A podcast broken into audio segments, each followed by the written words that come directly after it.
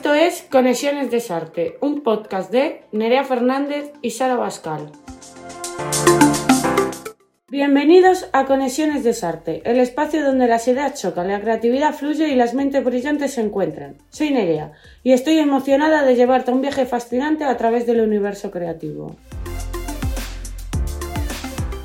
Estamos aquí para compartir contigo las mejores recomendaciones de estreno de la semana. Así que, sin más preámbulos, vamos directos a las novedades. Empezamos con un plato fuerte, la segunda temporada de Machos Alfa, la serie creada por Laura y Alberto Caballero, que llega a Netflix el 9 de febrero. Protagonizada por un elenco de lujo que incluye a Gorka Ochoa, Fernando Gil, Raúl Tejón, Fele Martínez, Kira Miró, Paula Gallego, Raquel Guerrero y María Herbás, en esta nueva entrega Pedro, Santi, Luis y Raúl regresan creyéndose más preparados que nunca tras un curso para desconstruirse. Sin embargo, la realidad les muestra que están más desubicados que nunca. ¿Conseguirán adaptarse a la era de igualdad de sexos, parejas abiertas y Tinder? ¿O seguirá saliendo a la luz el macho alfa que llevan dentro? Descúbrelo a partir del 9 de febrero en Netflix. Cambiamos de tercio para adentrarnos en el apasionante mundo de la Fórmula 1 con Ferrari, una película biográfica que llega a los cines el mismo 9 de febrero. Dirigida por el cuatro veces nominado al Oscar Michael Mann y protagonizada por Adam Driver como Enzo Ferrari y la talentosa Penélope Cruz como Laura Ferrari. En el verano de 1957, detrás de la adrenalina de la Fórmula 1, Enzo Ferrari lucha contra la quiebra y el dolor de la pérdida de su hijo. La pasión de sus pilotos se desata en una carrera épica, las mil millas a lo largo de Italia. Una historia emocionante que no te puedes perder. Y para cerrar nuestras recomendaciones de la semana, les presentamos Mientras seas tú, una película dirigida por Claudia Pinto y protagonizada por Carmen Elias, que se estrena también el 9 de febrero en cines. En el verano del 2019, la actriz Carmen Elías, diagnosticada recientemente con Alzheimer, junto a su amiga y directora Claudia Pinto, deciden rodar su tercera y última película juntas. Lo que comienza como un proyecto secreto se convierte en una conmovedora invitación a vivir el presente. Un pacto de amor y de amistad, un canto a la vocación y al milagro del arte. Y hasta aquí nuestras recomendaciones de la semana de Conexiones de Sarte. No olvides seguirnos en nuestras redes sociales para estar atento de todas las novedades.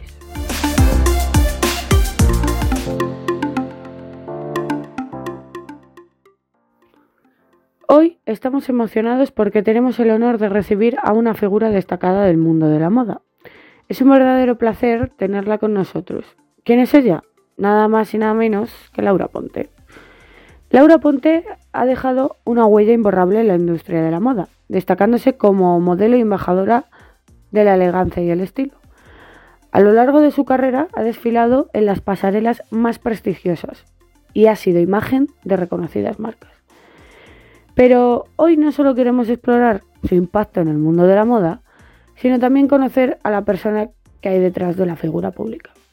Queremos sumergirnos en su experiencia, descubrir sus inspiraciones y entender cómo ha evolucionado a lo largo de los años. Así que, sin más preámbulos, damos la bienvenida a Laura Ponte. Hola Nerea. Hola, ¿qué tal? Normalmente las preguntas así que suelo hacer eh, para conocer un poco más, porque lo que me interesa es intentar conocer un poco más a las personas sin tirar de lo típico que leemos todo el mundo en las entrevistas. Y una de ellas es que cuál es, diría que es su punto fuerte. Mi punto fuerte, eh, la flexibilidad. Creo que soy una persona bastante, o sea, quiero decir, no sé si lo... Sí, soy una persona que no me, no me asustan los cambios, al contrario. Eh, me encantan los retos. Los retos incluso, o sea, no soy una persona que planee mi vida, ¿sabes? Eh, y eso a mí me da eh, bastante tranquilidad, en el sentido de que soy capaz de adaptarme bien a los cambios. Creo que es mi punto fuerte, ese. Bueno, otros te dirían que me entretengo sola, quiero decir, no me aburro, todo me resulta interesante, divertido, por miles de sentidos, por lo, por lo humano, por lo práctico, por lo, ¿sabes? Por lo didáctico. Siempre le encuentro un punto interesante a todo. ¿Y su punto débil? Bueno, el caos. Soy desordenada, mi cabeza también es verdad que va muy rápido a veces, entonces me quedo como obnubilada con las cosas y no atiendo como las cosas más prácticas, ¿sabes? O sea, la vida me obliga a ser práctica en el sentido de resolver rápido, ¿vale? Pero si no podría estar divagando, divagando, ¿sabes? Como... Y en eso a veces eh, hace que sea un poco caótica pero tengo la suerte de que siempre, siempre, siempre me acompaña gente que me complementa y que son gente súper ordenada. Yo reconozco que soy un poquito desordenada. Pero luego saco, o sea, quiero decir, saco las cosas adelante, ¿vale? Pero sí, podría ser una persona, vivo muy al segundo. ¿eh? Tampoco lo llamaría debilidad. ¿Y um, a quién admirabas de niña? Pues siempre es una cosa, tengo una madre fuerte, y, y, admiro mucho eso a la gente que no tiene miedo. Miedo para todo, para sentir, para, para luchar, para todo. admiro mucho a la gente fuerte, sí, decidida. Bueno, mi madre es un ejemplo, pues ella es más dura que yo. Siempre tiene una referencia, ¿sabes? De una persona independiente. ¿Y mm, has aprendido mucho de? Uf, del día a día. Todos los días sigo aprendiendo. Incluso no me doy cuenta a veces de la cantidad de cosas que he aprendido hasta que no tengo que poner en práctica algo. ¿No? Y entonces de repente dices, uy, pues esto no sé manejar, ¿no? Creo que he tenido una vida en ese sentido rica, de que la vida me ha dado la oportunidad de ver muchas cosas, ¿vale? De, de, en vez de, tanta teoría, he tenido mucha práctica. ¿sabes? He sido una persona que he podido estar en situaciones muy distintas y si no he estado en ella, lo he sido a ver. Y eso creo que me ha dado una visión pues amplia del mundo, de la sociedad, de, de todo el trabajo, de, las personas, de soy una persona muy curiosa, ¿sabes? Entonces eh, he necesitado verlo, en vez de leerlo, verlo, practicarlo, vivirlo, experimentarlo. Mm, ¿Y cuándo pensó por primera vez en dedicarse a, este mundo de la moda y del diseño? Pues, mm, a mí me gustaba diseñar, de hecho, eh, una de las cosas que me gustaba de pequeña era diseñar cosas de todo, casas, eh, dibujar, ¿no? joyas, objetos, vestidos. Mi abuelo era sastre y como que a lo mejor he vivido muy... Mi madre es una persona que no tiene nada que ver con el mundo de la moda porque era periodista pero ella empezó a escribir hace, imagínate, muchos años sobre moda y como, algo, que siempre tenía una referencia, incluso mi madre veía muchísimo cine y todo eso, siempre me hacía fijarme en la gente vestida, en el arte y la costura, no tanto en, en la ropa como tal, sino en cómo estaba confeccionada, los detalles, ¿sabes? En lo que significaba, todo eso. Entonces, em, de alguna manera como que es eh, natural, ¿no? sé, como que lo he mamado de alguna manera. Y curiosamente acabé en esto de casualidad, eh, porque la vida, pues ya te digo yo, bueno, me ha ofrecido la oportunidad y sin yo querer eh, estuve trabajando en algo que me permitía aprender, porque lo que hacía era realmente cuando trabajaba de modelo, todavía sigo haciéndolo, lo que me permitía para una persona que quería diseñar ropa es ver todo desde cómo estaba confeccionada la ropa hasta cómo se presentaba, hasta cómo se vendía, eh, qué se quería contar con ella, ¿no? O sea, qué, qué emoción o qué intención ¿no? tenían los diseñadores cuando, cuando creaban, bien haciendo campañas, bien haciendo vídeos, me da igual. O sea, ves todos los procesos de alguna manera. Luego, después de esto, tener la oportunidad de estar en talleres, de trabajar, he sido consultora, en fin, he hecho colaboraciones con gente. O sea, me están formando constantemente, ¿no? Ha sido como una buena formación en, todos los aspectos, ¿no? Porque no solo aprendes de, costura, sino aprendes de eso, de cómo contar la historia, de cómo venderlo, de cómo, en fin, todo. Y... Luego ya decides si te gusta venderlo o no. ¿Y cuáles son sus principales fuentes de inspiración?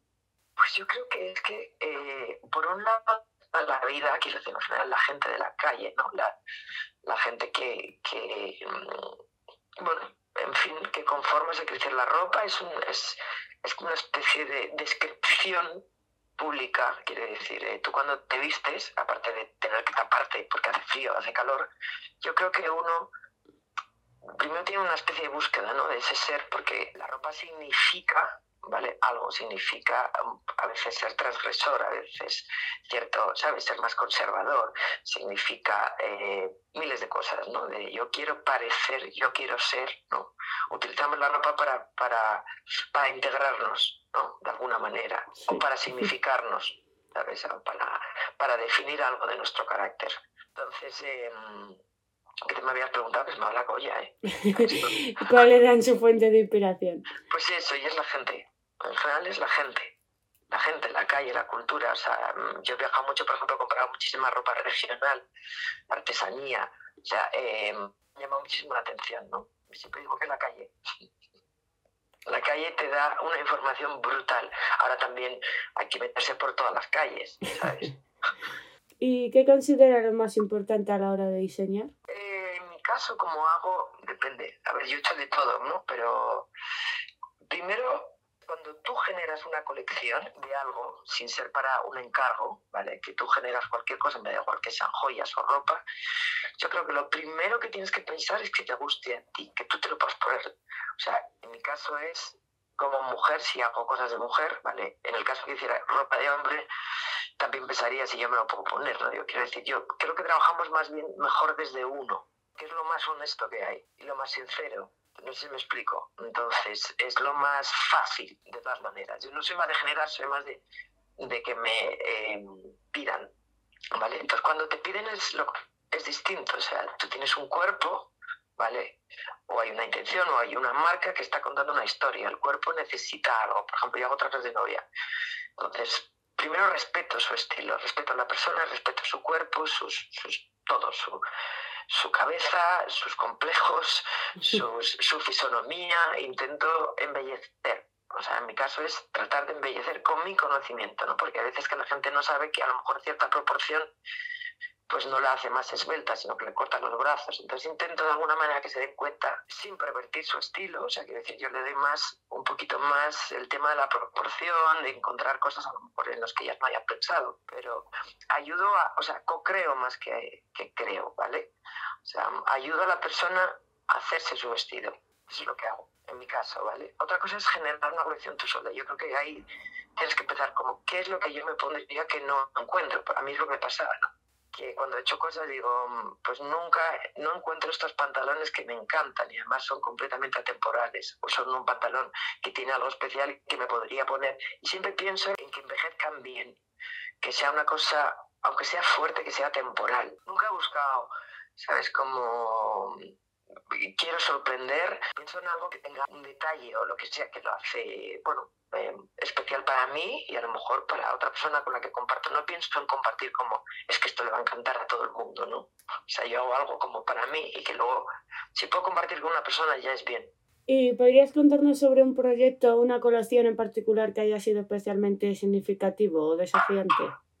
Pues mira, a ver, todos, al final, eh, todo es un desafío, bueno, desafío parece la palabra suena mal, ¿no? Pero un reto en la vida, ¿no? Cualquier cosa que generas eh, siempre es un proyecto nuevo, entonces bueno, pues no sabes, o sea, no las tienes todas contigo en el sentido de que no sabes exactamente a dónde va, ¿no? Cuando empiezas a dibujar o a generar cosas o imágenes, o eh, luego eso se va puliendo. Mis procesos son largos y puedo generar muchas cosas, pero el, por ejemplo, eh, generalmente, o sea, es, no sé, no sé qué decirte, no sé si es más fácil cuando alguien te encarga algo ¿vale? Y tienes que hacer, al final es un diseño en común, porque aunque yo haga el diseño, hay unas directrices marcadas, ¿vale?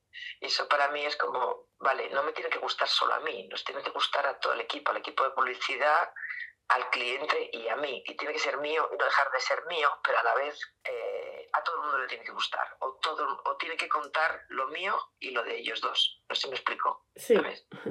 Y eso me parece súper interesante. Cuando uno hace su propia marca y hace lo que le da la gana, pues de alguna manera pues es, más, es más fácil, de alguna manera, porque tienes más libertad y a la vez es más difícil porque yo, en mi caso, eh, no sé cuándo decir esto ya está, porque como hago tanto, o sea, genero tantas cosas que me podrían gustar, necesito que alguien generalmente diga, mira, yo haría esto, esto y esto porque a lo mejor hago pues que tenga facilidad, sí, sí la tengo creo, para hacer muchas cosas muy distintas y me gustan todas. Entonces mi problema es, me pasa cuando dibujo, que yo dibujo un cuadro y dibujo un cuadro encima de otro y otro encima de otro y otro encima de otro, ¿sabes? Es que podría no parar de dibujar, porque todo al final es una base para otra cosa. Hay una cosa que tiene principio y fin, pero el fin de una cosa es el comienzo de otra, ¿vale? Podrías así, así eternamente, transformando las cosas.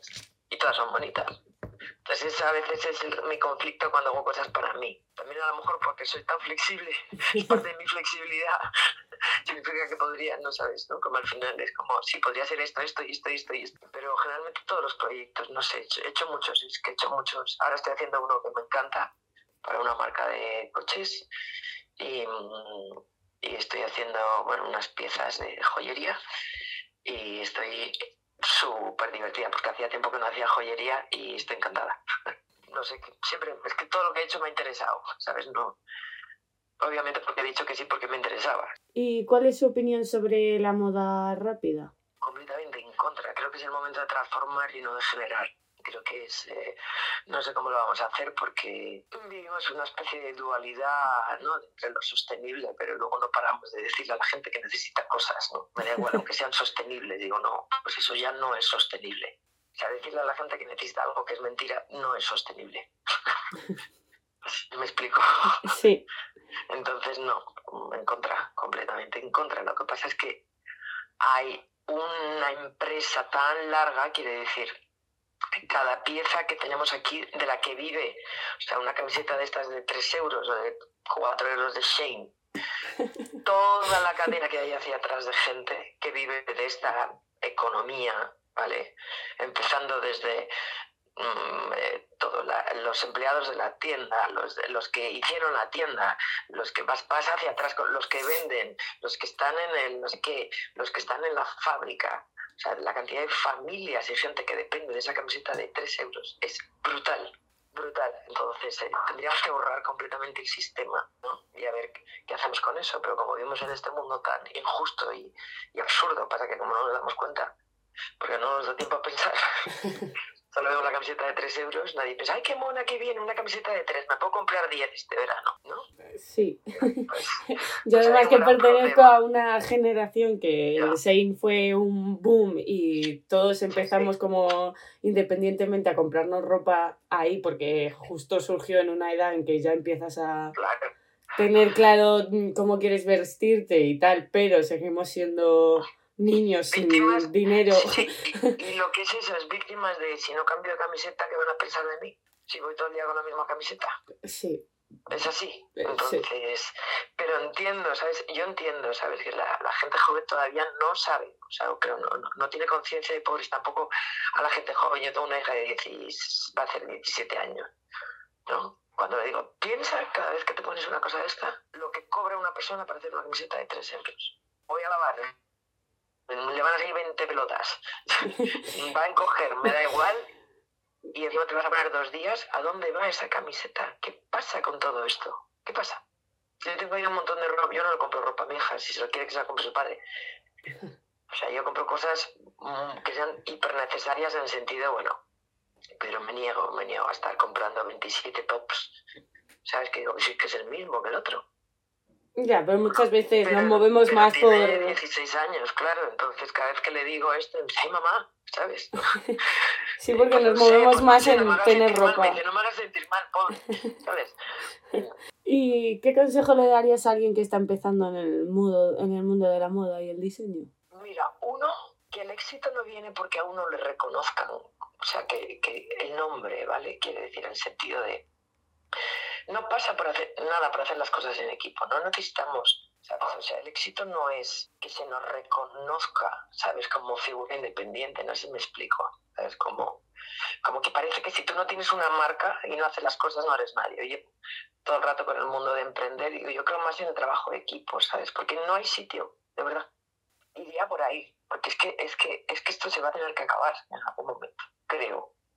Entonces yo buscaría más pues eso, qué manera realmente hacer que el mundo, ¿vale? Del consumo, que no lo vamos a poder frenar, ¿vale? Porque siempre hay gente nueva que viene al mundo. Eh, eh, o sea, empezaría desde ahí, o sea, pero de verdad, y no pasa nada. Porque, nada, porque parece que, que, creemos que si no haces una cosa nadie sabe quién. O sea, quiere decir, como que no eres nadie, ¿no? Si no, si no eres un diseñador, alguien que le gusta el diseño, no tienes tu marca, ¿no? Como que es que frustración, digo, no, a veces, a veces hay que formar parte y es, ¿sabes? No sé cómo explico, es, es, es hacer equipo, ¿sabes? No pasa nada, no eres menos, no tienes peor gusto, ni menos talento. Bueno, creo que nos han educado a, en ese sentido a que si no eres no tienes un apellido no tal tú solo ya pero es que no es así te digo, o sea, yo, por ejemplo, a mí, en mi, caso, ¿no? Que si me decían, ah, claro, ¿sabes? Como siempre la gente se imagina las vidas de los demás y dice, claro, qué suerte ganado. ¿Sabes? Todo es el dinero, no sé qué, tal. Y digo, pues es que para mí eso no es el éxito. El éxito a lo mejor es haberme, ¿sabes? Haber tenido la oportunidad de aprender, de moverme y de ver. Y eso es el éxito porque lo he podido hacer, ¿sabes? Vital, de decir, jo, qué suerte que me voy haciendo una foto completa del mundo, de lo que puedo. Pero a ver quién me ama. Pero y el, y el haber conocido a la gente, pero la gente cree que el éxito es haber salido en una portada de no sé quién, o el, ¿sabes? Lo, lo, lo cosifican, lo hacen pequeño, ¿sabes? ¿Y cómo crees que la moda puede contribuir a la sociedad y a la cultura en general? A ver, lo que decía antes, ¿no? La moda es, eh, de alguna manera, es una expresión de nuestra identidad, ¿no? Entonces, eso, de, a lo largo de la historia, tú, bueno, si, historias, eh, si, si, estudias la historia de la moda, pues entiendes pues todas las partes ¿no? de, la, de la cultura, cómo asfixiaba o no a la mujer cuando se empezó a liberar. Mira, hace poco, ¿no? Cuando empezó todo, cuando suele haber una, por ejemplo, una recesión, la gente se vuelve, ¿sabes? Como que la opulencia está mal vista, ¿no? Entonces puedes ver de alguna manera, ¿vale? O sea, en qué mood social o en qué mood estaba la sociedad, ¿sabes? A través de la historia, ¿no?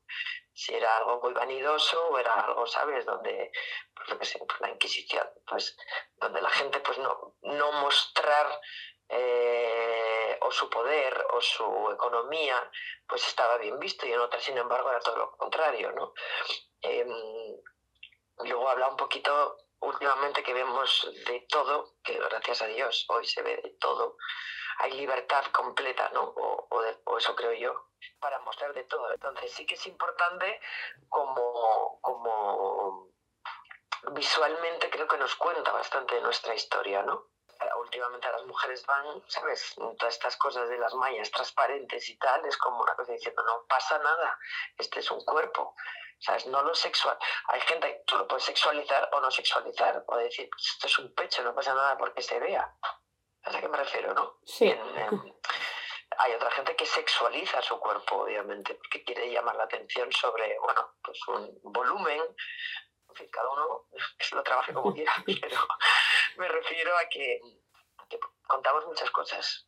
La ropa es, ya te digo, es como es contar un poquito la vida de cada uno y la vida es la cultura. Quiere decir, la cultura es, sí, la cultura es todo, lo que eres, lo que lees, lo que haces, donde trabajas, o sea, es un poco el, el, el beat de la sociedad. Y ya para terminar, ¿qué proyectos futuros tiene?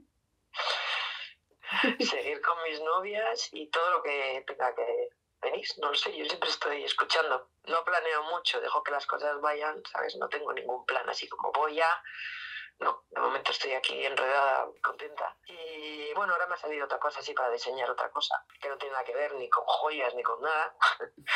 Pero yo voy sobre la marcha, siempre aparecen cosas interesantes. Pues eso es todo, ya estaría. Mira qué fácil.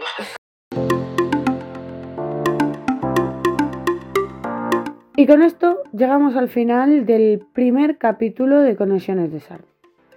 Queremos agradecer a nuestros oyentes por acompañarnos en este viaje por el fascinante mundo del arte, la cultura y el entretenimiento. Si disfrutaron de las recomendaciones, entrevistas y anécdotas que compartimos hoy, recuerden suscribirse y seguirnos en nuestras redes sociales para no perderse ningún episodio futuro. Agradecemos especialmente a nuestra invitada Laura Ponte por brindarnos su tiempo y compartir sus experiencias con nosotros. Fue un honor tenerla en el programa. Y ahora, antes de despedirnos, les recomendamos que la magia del arte está en todas partes.